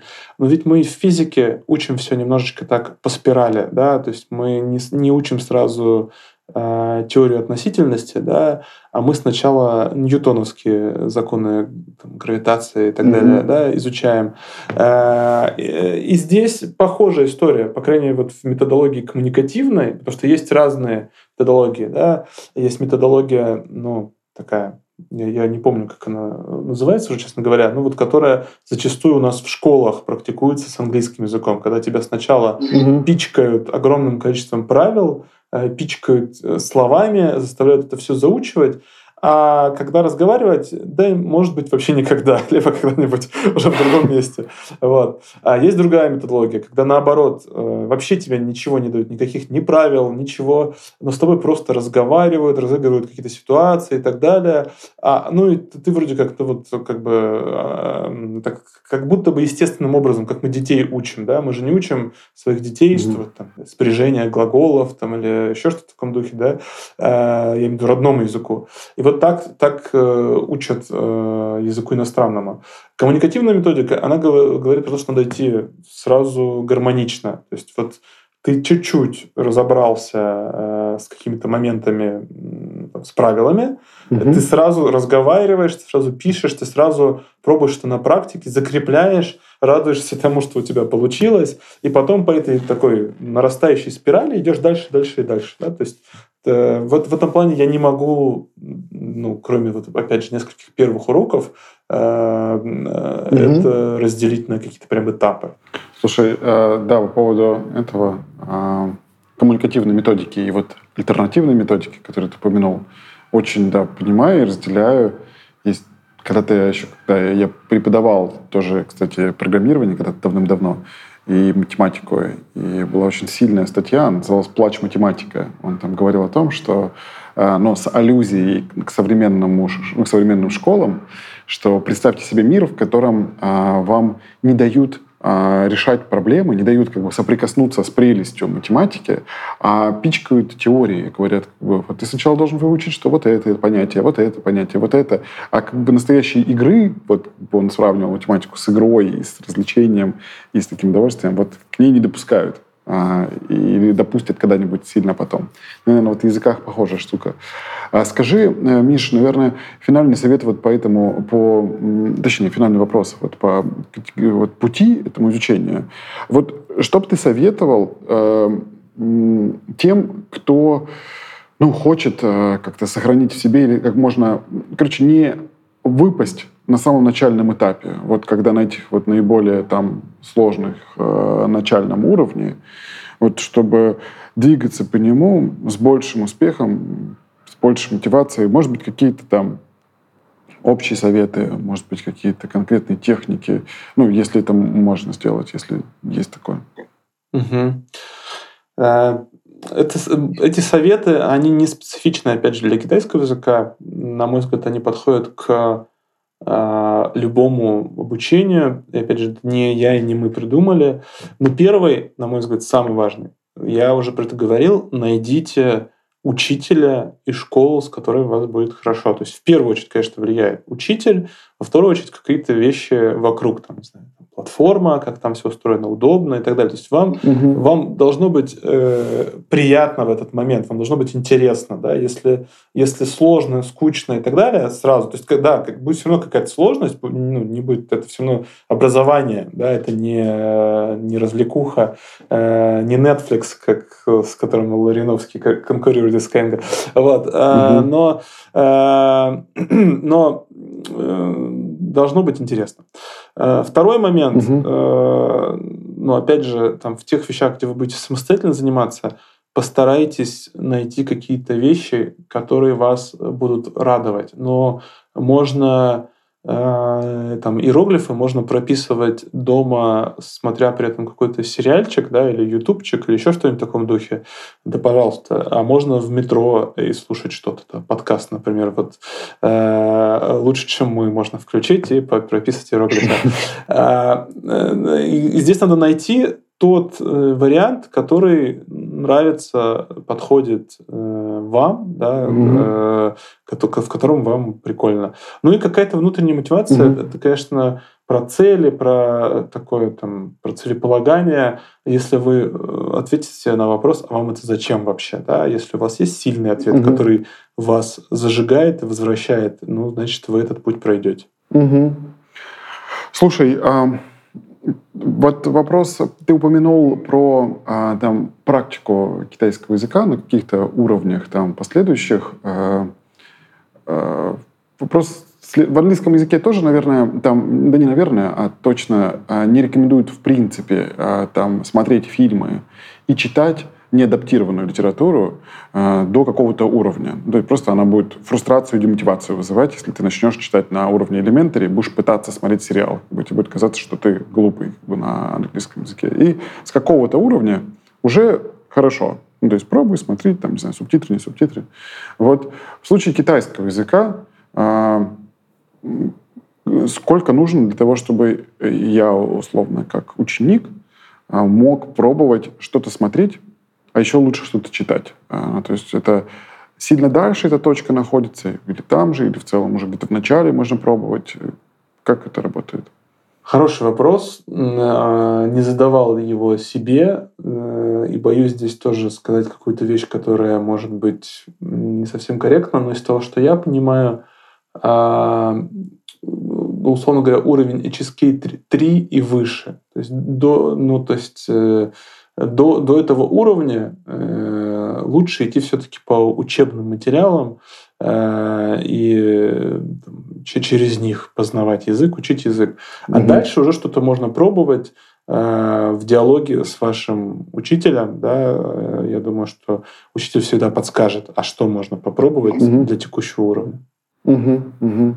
А если в целом говорить про книги на китайском или там, не знаю, какие-нибудь статьи, насколько они ну, легко доступны вне Китая. То есть, условно, там, не знаю, книжки на английском, да, понятно, ты на Амазоне там скачал, купил, легко посмотрел. Вот э, на китайском насколько доступны и легки э, к прочтению какие-то ресурсы? Доступно, доступно. То есть э, это ну, как бы китайский, великий китайский фаервол, как он называется, он действует именно э, там, Inside out? Да, да, да, да, да, да. То есть он, он закрывает mm-hmm. доступ изнутри наружу к некоторым ресурсам, да, э, но внутрь Китая достаточно легко э, попасть в плане интернета. Вот есть как бы, определенные сложности, то есть есть э, их мессенджер WeChat, который такой их супер app, где все сидят, все mm-hmm. все делают и так далее. А, там может быть сложность, потому что насколько я просто регистрировался очень давно, насколько я помню, он в последнее время требует, чтобы кто-то подтвердил э, тебя, да, твой аккаунт, да, угу. но это тоже все решается, угу. да, то есть там на тех же форумах можно найти э, китайца, который подтвердит, да, если уж хочется не просто э, там в их поисковике Байду что-то искать, а хочется прям в их соцсети полезть, то здесь там, может быть стать чуть-чуть сложнее, но э, ничего нерешаемого точно нет. Угу. А слушай, а про уровни, если говорить, вот ты э, чизкей э, уровни называются, да? Э, да, вот они, это какие-то универсальные международные или это скорее в, в рамках вашей школы вы выделили эти уровни именно изучения с русского на китайский? А, это стандартные уровни, э, это уровни, собственно, в экзамене. Это, HSK – это название экзамена для иностранных э, студентов, которые учат китайский язык. Да? Соответственно, там угу. 1, 2, 3 считаются достаточно такие начальные уровни, но их можно там сравнивать как-то вот с там, общепринятыми там, beginner там, и так далее. Да? Можно эту табличку в интернете найти. HSK 4 – это минимальный уровень, с которым можно поступать на бакалавриат. HSK 5 – это требования магистратуры, ну, HSK 6 – это максимальный уровень, то есть всего 6 уровней. А, соответственно, там, ну, это тоже такой прям очень хороший, очень глубокий для иностранца уровень китайского языка. Угу. Наверное, будем уже близиться к финальной части. А, хотел немного копнуть в сторону культуры Китая. Понятно, что это гигантская тема, и ее там в двух словах не опишешь. Но, может быть, твой личный путь, а вот э, знакомство с китайской культурой, каких-то инсайтов э, вдоль этого пути, может быть, изменение отношений к каким-то понятиям, каким-то, э, не знаю, ну, явлениям э, внутри культуры. Можешь рассказать, вот что для тебя наиболее такое э, знаковое, важное, что ты видишь в китайской культуре? Угу. А, ну, на самом деле, там, как я уже говорил, да, я изначально достаточно такой вестернизированный был человек, и азиатская mm-hmm. культура, в том числе китайская, мне не была интересна. Да? А, и сначала это шло там, от э, работы, от того, что мне нужно было погружаться и узнавать, чтобы эффективно продавать, что ж там скрывать. А, но потом я многое э, там полюбил, начал э, ценить в Китае, да, в китайской ментальности. Но есть некоторые э, ключевые вещи, которые я бы отметил. А, ну, первое, наш китайский партнер Джо Янг, он еще на старте говорил нам Chinese are very flexible people, и это такая mm-hmm. гибкость. Мы не сразу поняли, что он имеет в виду, но это действительно гибкость, которая для российского человека иногда ну, вообще непонятна, и она может э, поначалу она может даже отталкивать, потому что гибкость она в том числе проявляется в том, что ну, если мы сказали, там, что-то будет к 30 э, мая, да, то значит, ну, должно быть к 30 мая. Это как бы какое-то обязательство. Когда китаец говорит, что будет что-то к 30 мая, это скорее не обязательство, это скорее некая декларация, что может быть к 30, может быть к 15 мая, а может быть вообще к 15 июня, да, или там что-то в таком духе. Mm-hmm. Есть они э, к этому по-другому относятся. То есть они не то, что целенаправленно обманывают, они просто другой смысл закладывают в это.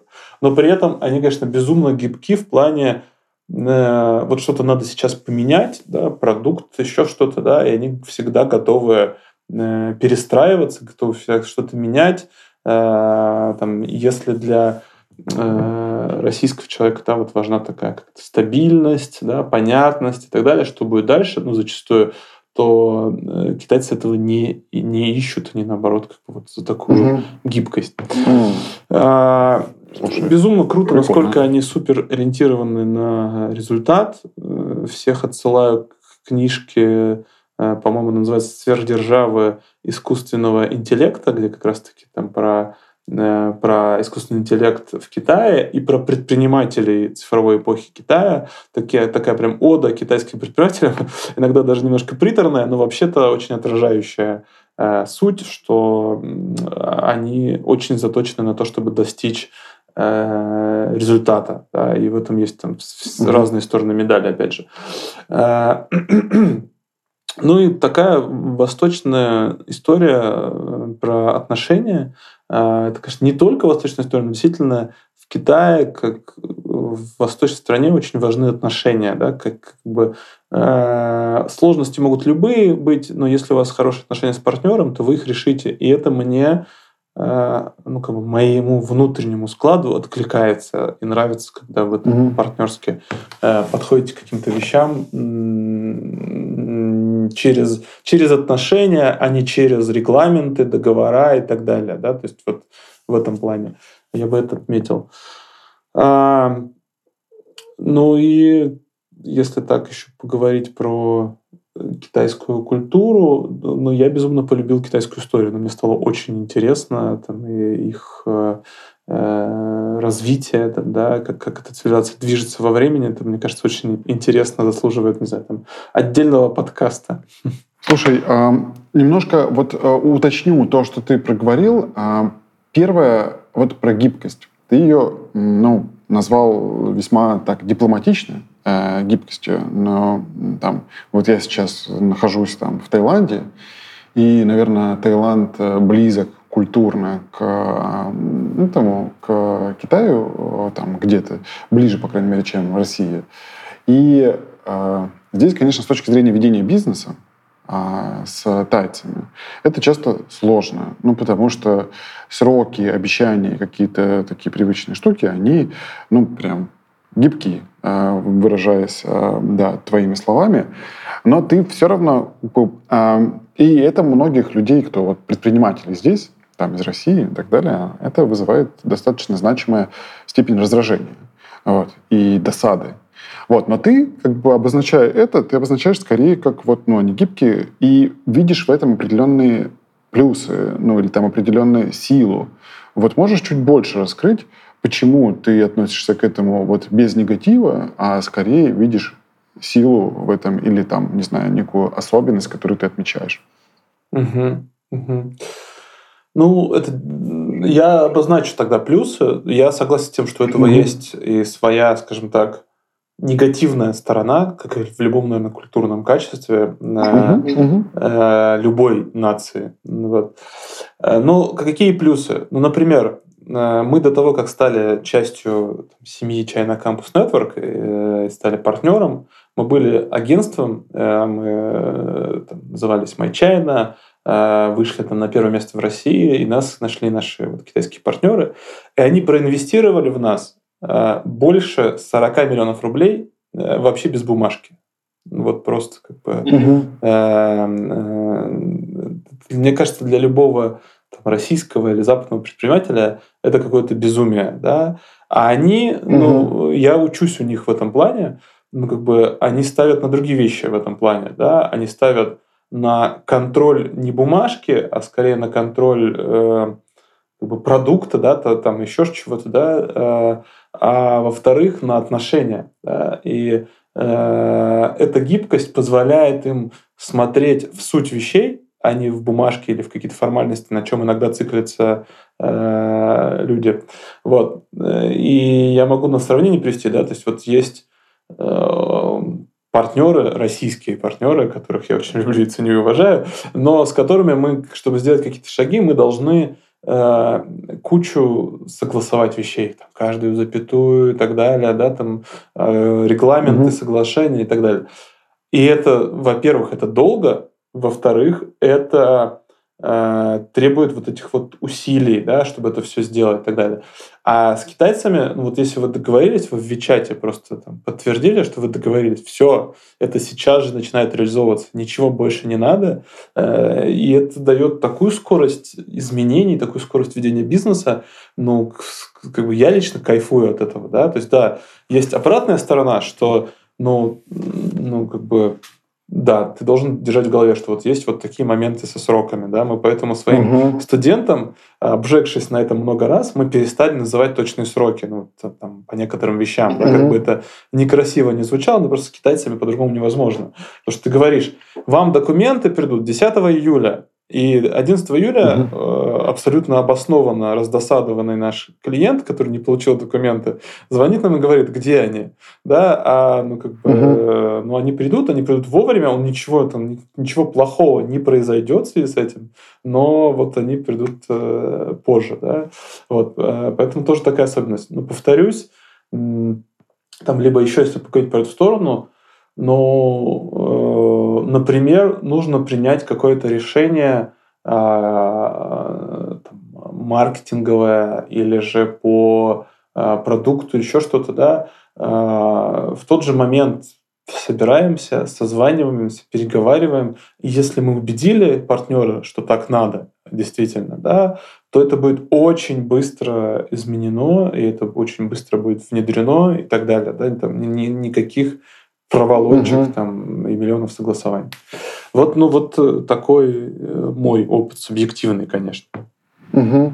Слушай, а, наверное, последняя в этой штуке про отношения, прям, конечно, да, удивительные истории а, про инвестиции, эти 40 миллионов, или сколько ты сказал там. А вот, получается, условно, они, пообщавшись как-то с вами, поверили в то, что вы красавчики, и что с вами можно э, делать бизнес, и достаточно быстро приняли решение по этому всему. Вот, э, как выстраиваются эти отношения? То есть вот ты говоришь, отношения важны, и они, получается, ну, может быть, более тесные какие-то отношения выстраиваются. В чем это проявляется? То есть там, не знаю, больше диалогов, больше каких-то, они, не знаю, лучше чувствуют людей и так далее. Вот как достигается то, что доверие переходит в категорию отношений? Угу. Ну, э, нужно, э, как бы есть, есть э, разные тут вещи, да, и я должен оговориться, допустим, наши китайские партнеры, это такие а, ну, высокоуровневые китайцы, скажем так, там они там, и в Англии жили долго и так далее. То есть у них тоже... Это не совсем там те китайцы, которые откуда-то из глубокой провинции построили завод. Да? Поэтому мой опыт угу. э, субъективен здесь, опять же. Но в целом Э, важно прилететь, важно посидеть вместе, покушать вместе, э, поговорить о чем-то таком, да. Э, то есть вот то, что, собственно, обозначает все, все эти моменты про отношения, это все важно. То есть если ты начинаешь разговор с китайцем, ну, как бы ты должен сначала немножечко там поспрашивать, э, вот этот small talk запустить, а, там, а как, как, как семья, как погода, как вообще поживаешь, там, да, там, а как там в Шанхае дела mm-hmm. и так далее. Ты должен на это потратить время. Я часто совершал эту ошибку, что, ну, потому что я достаточно конкретный человек, на самом деле. Я сразу пытался переходить к делу, да, ну, типа там, здрасте, mm-hmm. здрасте, как дела, все нормально, ну, давайте обсуждать дело. И я чувствую определенную холодность. Да? Э, когда ты вот это проговариваешь, ты показываешь, что тебе человек важен, э, ну, как бы, тогда уже другое отношение. Ну и есть э, более глубокие какие-то вещи, да, ну, например, ну, потому что мы уже достаточно давно, конечно, работаем вместе, но я где-то готов пойти э, партнерам навстречу, просто потому, что это им важно. Ну, то есть, как бы э, я угу. это обозначаю, и я знаю, что это потом ко мне вернется, что я к ним, к ним смогу обратиться угу. и сказать, слушайте, ну вот помогите мне, да, и не обязательно даже вспоминая тот, тот момент, да, я смогу ну, как бы обратиться, и они помогут, ну, то есть, как бы, там, если это как-то для них не критично, они помогут. И вот это как раз про отношения, про то, что вы не просто как бы в каждый момент пытаетесь что-то получить, да, то есть вот так, давай угу. там цену повышаем, но тогда там и начинается торговля, да. А, от, бы иногда я говорил, слушайте, да, мы можем сейчас там вашу часть, там еще что-то сделать больше, там еще, ну как бы вот эти вот все моменты э, э, пойти навстречу, да, но зато это потом позволяет выиграть в других вообще вещах. Угу. Слушай, а, а, круто. Прям это, конечно, очень интересная тема. Вот меня она лично очень привлекает всегда. Все, что связано с различиями культурными, с особенностями, с там вот мышлением. А, наверное, ну, уже прям почти конец-конец. Что бы ты советовал для погружения в китайскую культуру, историю? Какие ресурсы, может быть, какие книги? Тут поясню, откуда вопрос. Я в какой-то момент хотел э, найти какую-нибудь книжку, которая мне, э, там, западному человеку э, достаточно емко расскажет про историю Китая. Ну, там, про цивилизацию китайскую. И вот там я могу и прочитать, и более-менее там мне будет понятно, интересно. И что-то сложно с этим было. То есть, э, ну, неважно, на каком языке мне, ну, там, на английском, на русском, как-то не нашел я сходу. Вот, может быть, что-то посоветуешь? Вот, если человек хочет слушать или там больше погружаться в китайскую культуру, историю, что можно порекомендовать ему? Может быть, шаги, может быть, не ресурсы, а какие-то шаги делать. А, так, ну начну прям супер с общего. Есть такой угу. э, профессор Хавстеда, э, который в свое время угу. как раз-таки там выделил несколько критериев, чем э, разные культуры между собой отличаются. И я не могу там за все отвечать, да, но когда мы уже поработав с китайцами там, пару лет, э, узнали про это э, там, его ранжирование и посмотрели, а, то мы, мы на каждый пункт говорили, блин, ну да, ну точно, там, и вот вспоминали какие-то пункты в наших Э, в нашей работе с китайцами. Да? То есть, но, но там нужно не поверхностно, а все-таки поглубже разобраться, что эти категории на самом деле означают, да, и тогда это будет полезно, если вы хотите с китайцами э, завести там, отношения, партнерство, диалог и так далее. Э, это поможет вам. Вот. Э, если говорить про книги, ну, я сейчас вспоминаю, ну, вот для предпринимательской аудитории я рекомендую книжку, которую я уже здесь называл «Сфера державы искусственного интеллекта». А, автор, по-моему, угу. с таким э, забавно звучащим для русского слуха именем Кай Фу Ли. Вот. угу. И там как раз-таки про предпринимательскую среду, про их культуру и как их культура и история влияет на э, бизнес там, и развитие Китая.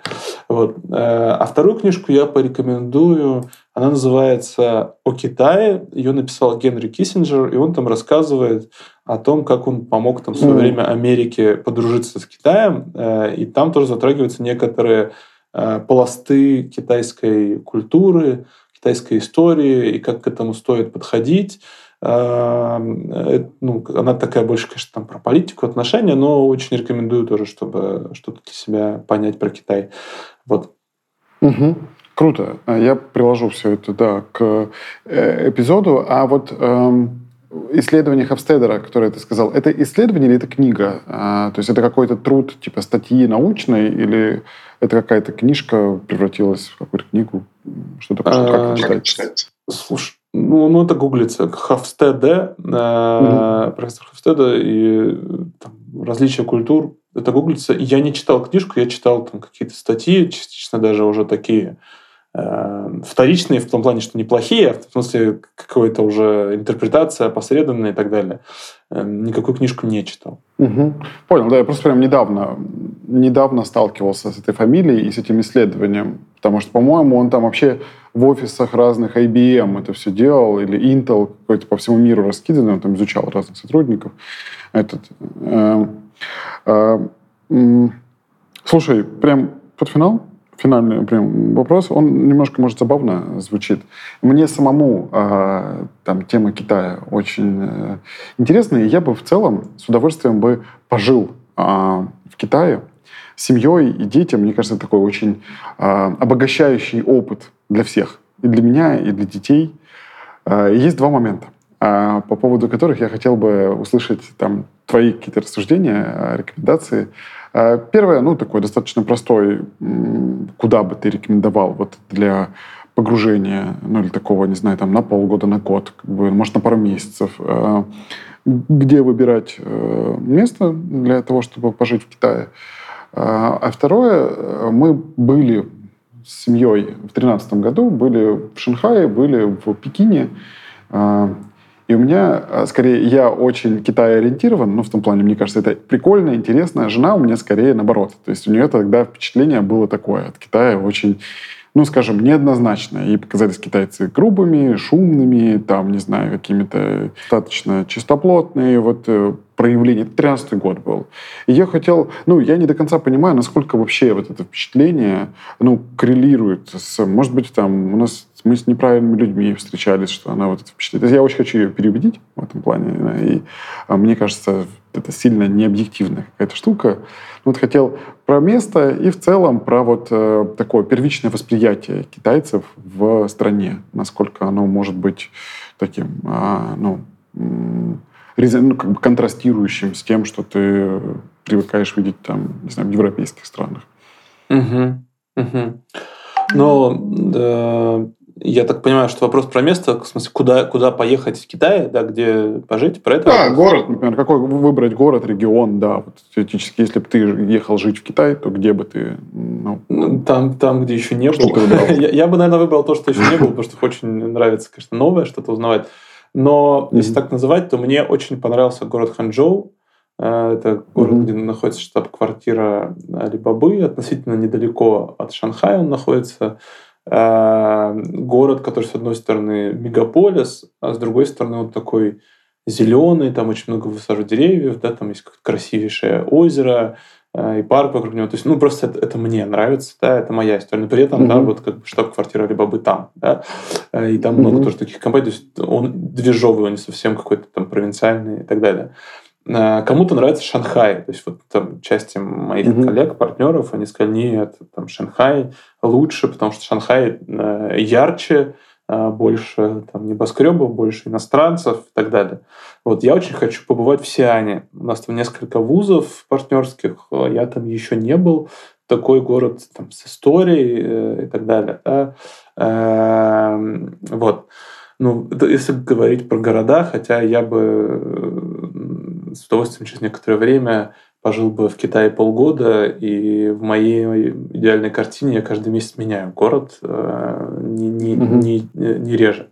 Вот. По поводу восприятия, я очень понимаю твою супругу. Я могу сказать, что э, первые разы э, Китай вызывает там, у человека, который не знаком был с этой культурой, и который все-таки не, ну, как бы, Э, Конечно, большинство людей вызывает какое-то отторжение и даже брезгливость, э, но в основном это связано с непониманием некоторых вещей, которые э, прочувствуются потом, да, в моем понимании. Вот я могу поделиться угу. тем случаем, который во многом развернул вообще мое эмоциональное восприятие Китая и китайцев, такое именно нерациональное, да, вот именно эмоциональное.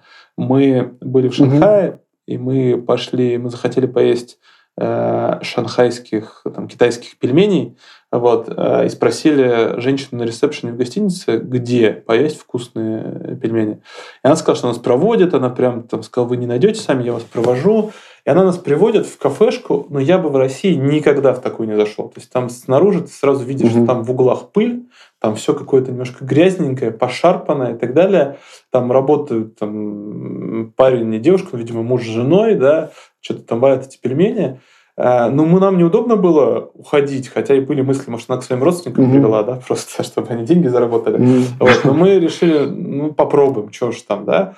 И это решение, это на самом деле правильное решение в Китае и вообще в Азии попробовать э, присмотреться с таким исследовательским интересом и любопытством. Да? Э, это были самые вкусные пельмени в моей жизни. Э, да простит меня моя бабушка. Вот, я вкуснее пельмени не ел. И более того, Э, когда я, я не знал на тот момент, что китайцы, оказывается, не берут э, чаевые. И когда я попытался отблагодарить этого китайца, потому что он там нам еще помог очень сильно, он прям там старался, потому что там у нас одна девушка-коллега, она вегетарианка, и там не было чисто вегетарианских пельменей, он специально для нас их сделал. И я хотел его отблагодарить за это отношение, и он там не взял, вообще ни в какую не взял деньги, прям отошел, отвернулся. Вот. Э, но зато потом, когда мы проходили мимо это кафе, мимо, идя из гостиницы, он всегда там улыбался, махал рукой. И я понял, что вот как бы э, все немножко не такое, как мы воспринимаем в первый момент, и нужно на самом mm-hmm. деле просто глубже зайти. Кому-то все равно не понравится. Все равно будут люди, которые скажут, mm-hmm. нет, не мое, и это нормально. Но вот э, mm-hmm. я после этого начал по-другому, просто с другого ракурса начал смотреть вообще на то, что я вижу в Китае, э, и по-другому это воспринимать. Угу. Круто, да, классная история, спасибо, что рассказал. А, наверное, можем уже прям все переходить. Если у тебя есть что-то, а, что ты еще хотел бы сказать слушателям, аудитории, чем ты хотел бы поделиться, you're welcome. Или как по-китайски сказать you're welcome, я не знаю. Ну, короче, да, говори. Э, я хотел бы сказать, что для меня искренне э, важна была всегда э, там, с самого начала кампании, помимо того, что важна еще та ценность, которую мы даем не только личностям, которые к нам приходят, да, а мы, на мой взгляд, даем им больше возможностей. На мой взгляд, еще важна какая-то там определенная социальная, что ли, составляющая, потому что мне кажется, что вне зависимости от того, что там происходило в 2022 году и происходит сейчас, да, вне зависимости там, а, от войны, конфликта и разворота на Китай сейчас, я убежден, что отношения с Китаем это важно, и э, там, те люди, которые умеют относиться к Китаю, они не только для себя что-то принесут, но и они э, в целом наше общество сделают э, богаче, успешнее, лучше, потому что учиться нужно у всех. Э, можно учиться у Запада, можно учиться у Китая, можно учиться там у арабов, у всех можно и нужно чему-то учиться, и мне кажется, поэтому там то, что мы делаем, важно в том числе. Вот. Угу. Да, круто. Однозначно оставлю. Ни в коем случае я это убирать не буду. Ну, блин, Миш, прости, не могу удержаться. Спрошу такой вопрос, может, какой-то степени провокационный. А, вот у тебя дочке сейчас 4 года. Где бы ты хотел, чтобы она училась, где бы ты хотел, чтобы она жила? Вот из текущей. Может быть, там тебе сложно в твоей позиции сказать как бы, там какое-то однозначное место, но, может быть, просто какие-то мысли, вот рассуждения. Вот, получается, ей там не знаю, ну, условно, через 14 лет стоять перед каким-то выбором. Вот где бы ты хотел бы, чтобы она высшем образовании и, может быть, где бы ты хотел бы, чтобы она пожила какое-то время в будущем? Или, там... Слушай, я э, про это думаю э, немного с другого ракурса. И меня, кстати, радует, что угу. достаточно много родителей, э, которые вот особенно чьи дети учатся потом у нас, они тоже думают с такого похожего ракурса. Они говорят, мы хотим, чтобы мой ребенок выбирал то, что ему подходит. Да? И я здесь думаю вот абсолютно с такого же ракурса. Да? То есть я считаю, что моя задача как родителя и там, то, что мне важно как родителю, чтобы у нее была возможность выбора, чтобы этот выбор был широким, да, поле вариантов было широким, и чтобы угу. она выбирала и понимала, как выбирать, да, а не там, в меньшей степени, чтобы ее выбирали. А, там, и, и в этом плане мне вот это важно. Э, мне кажется, угу. то есть, э, там, мне кажется, что э, ей точно будет полезно какое-то время пожить и поучиться в Китае. Да? Но я не могу сейчас сказать, так как я не знаю, по какому пути она пойдет, да, и что она будет там, любить, изучать и так далее. Там, там, когда это должно быть, бакалавриат, магистратура, или, может быть, уже после вуза, да, что-то отдельное. Ну и в плане жизни э, мой подход такой, что я был бы очень рад, если говорить так э, с позиции родителя, но немножко эгоистично, да, я был бы рад, чтобы она пожила вообще везде, Китай, США, угу. Латинская Америка, Корея, Южная э, Европа, да, э, чтобы она пожила и увидела вообще разное. Э, это будет и полезно, и классно для нее. А на долгосрок, эгоистично, конечно, я бы хотел, чтобы она потом жила э, долгосрочно в России. Но все-таки я свою жизнь связываю с Россией, мы с женой свою жизнь связываем с Россией. Ну и хотелось бы, чтобы она была не э, в итоге не так далеко, но угу. там уж как она решит, когда вырастет. Угу. Слушай, класс, класс. А, Миш, огромное спасибо тебе. Было супер интересно с тобой общаться. А, и тема интересная, и мысли у тебя глубокие, классные. Спасибо тебе большое, что выделил время и открыто поговорил обо всем этом. Вась, слушай, э, тебе тоже большое спасибо. Э, знаешь, как бы говорят всегда банально, спасибо, что позвали. А я хочу сказать, что спасибо задавал вопросы, которые какие-то вещи тоже, может быть, из меня вытащили изнутри, хотя это где-то было, да, но я это не все вот так даже проговаривал для самого себя, как мы сегодня побеседовали. Мне тоже было очень интересно беседовать. Круто.